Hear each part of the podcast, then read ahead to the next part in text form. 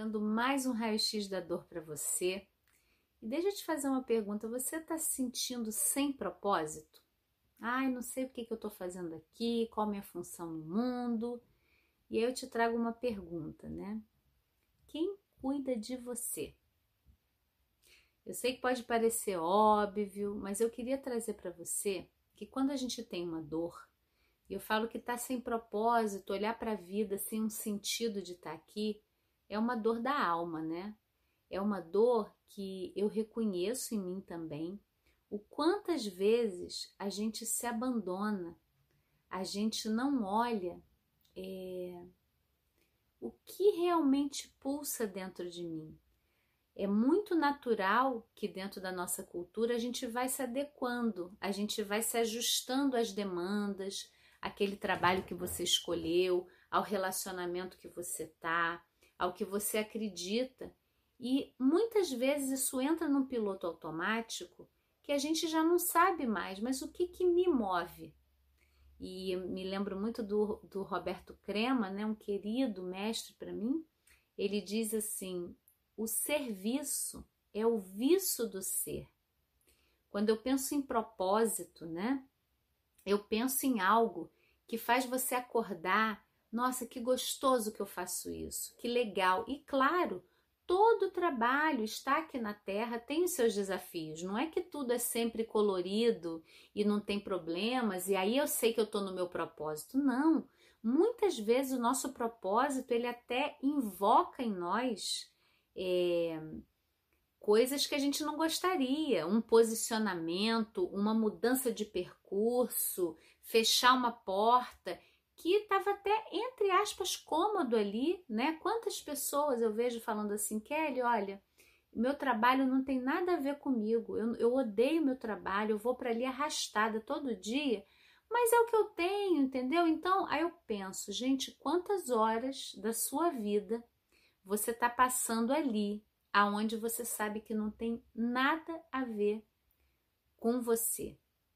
Então, é muito importante a gente perceber né? Que quando a gente tem uma dor, a gente precisa trabalhar essa integração do corpo e da alma e listar hábitos que nutrem a dor no nosso corpo.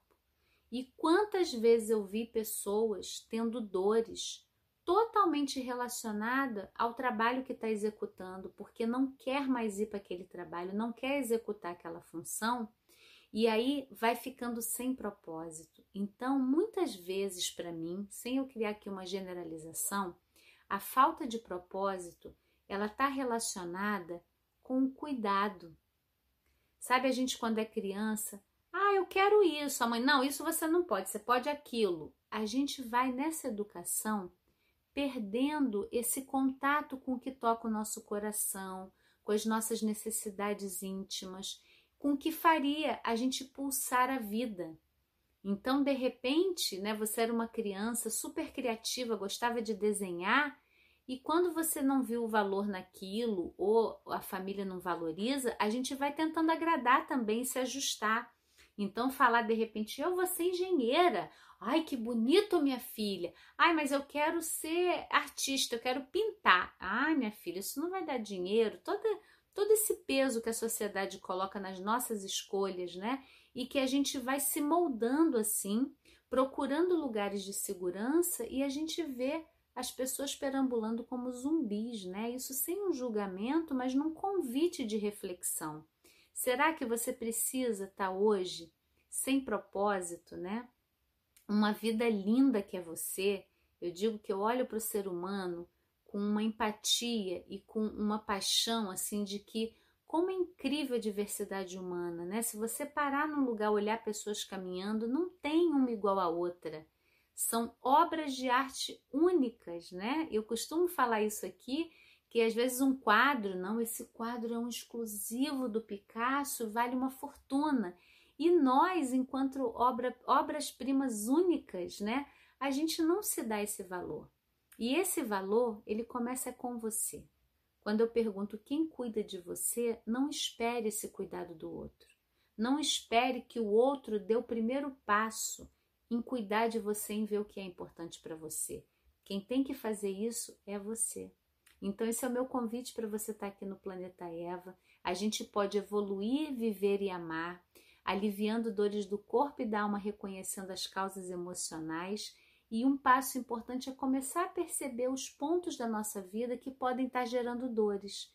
E se esse ponto for o seu trabalho, se permita perceber isso.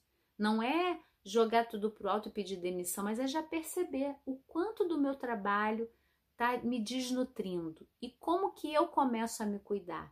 E eu te falo que a gente percebe quando a gente começa a se cuidar, vai ser difícil alguém conseguir olhar para a gente e, e ter um desrespeito e ter uma atitude que não é legal, porque você está criando esse espaço, esse limite de cuidado consigo mesmo.